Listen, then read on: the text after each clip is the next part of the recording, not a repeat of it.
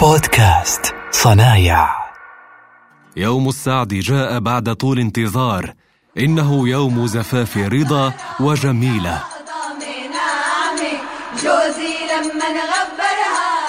تجهز النساء السفرة لحفل زفاف ابنتهم جميلة.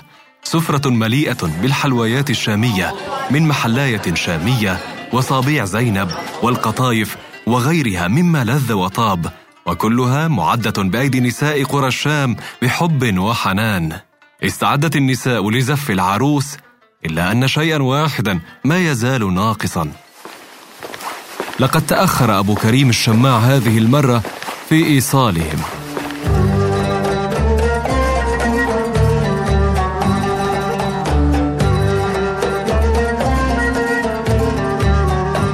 في عادات القرية الدمشقية القديمة تزف العروس لزوجها على ضوء الشموع. كل واحدة من الحاضرات تحمل بيدها شمعة وأمام العروس شمعة كبيرة تمسكها إحدى قريباتها.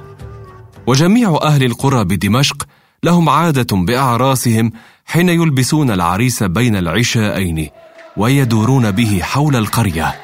وكل من الحاضرين يعطى بيده شمعة من قبل أصحاب العريس مشعولة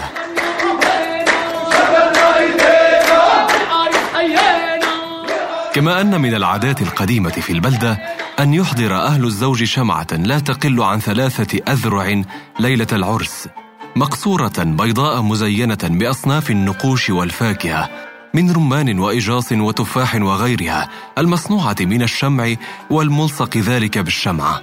وهذه على طبقات أصحاب العريس فمن كان غنيا يأخذ من ذلك الشمع المذكور ولا تقل قيمة الشمع عن ليرتين. ومن كان حاله متوسطا أو فقيرا يأخذ كل منهما على قدر حاله. وجميع هذا الشمع معمول من الشمع المعروف بالعسلي فإنه أرخص ثمنا. وبالعودة إلى أبو كريم ومن لا يعرفه فهو شماع القرية. والشماع هو صانع الشمع والشمع المستخدم في تلك الفترة نوعان. نوع يعرف بالمقاصير وهو الأبيض القاصر ونوع بالعسلي وكلا النوعين يصنعان في الشام والذي يصنع في دمشق منه ما يصحبه الحجاج ومنه ما هو للأعراس فحسب. كانت صناعة الشموع سوقا صناعيا ضخما في منتصف القرن التاسع عشر وفي عام 1834 حصل صانع الأواني جوزيف مورغان من مدينة مانشستر على براءة اختراع آلة أحدثت ثورة في صناعة الشموع. حيث سمحت باستمرار إنتاج الشموع المصنعة بالقوالب بواسطة استخدام أسطوانة ذات مكبس متحرك لإخراج الشموع عندما تتصلب. هذا الإنتاج الآلي الأكثر كفاءة في ذلك الوقت.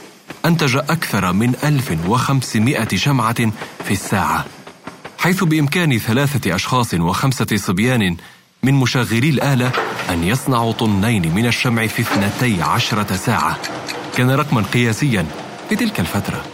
وبهذه الطريقة أصبحت الشموع سلعة سهلة المنال للجميع. في تلك المرحلة بدأ صانع الشموع بتشكيل فتيل الشموع عن طريق تجديد القطن بشدة بدلا من مجرد لويه.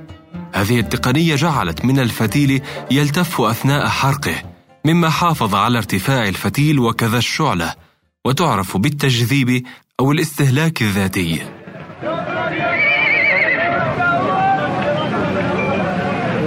وكانت هذه الحرفة في الزمن السابق على غاية من الرواج في الشام.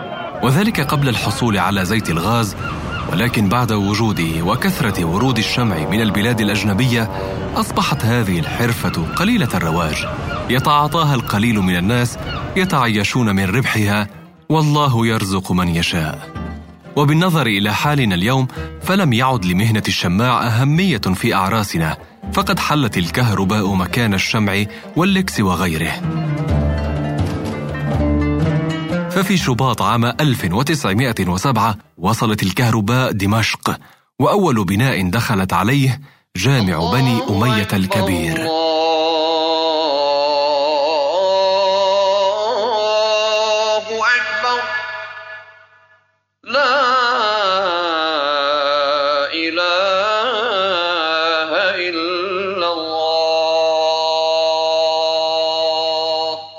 دخلت الكهرباء إلى دمشق قبل أن تدخل بعض المدن الغربية وذلك بواسطة شركة بلجيكية اتخذت لها مقرا وسط دمشق. وأصبح هذا المقر نفسه مقرا لشركة كهرباء دمشق.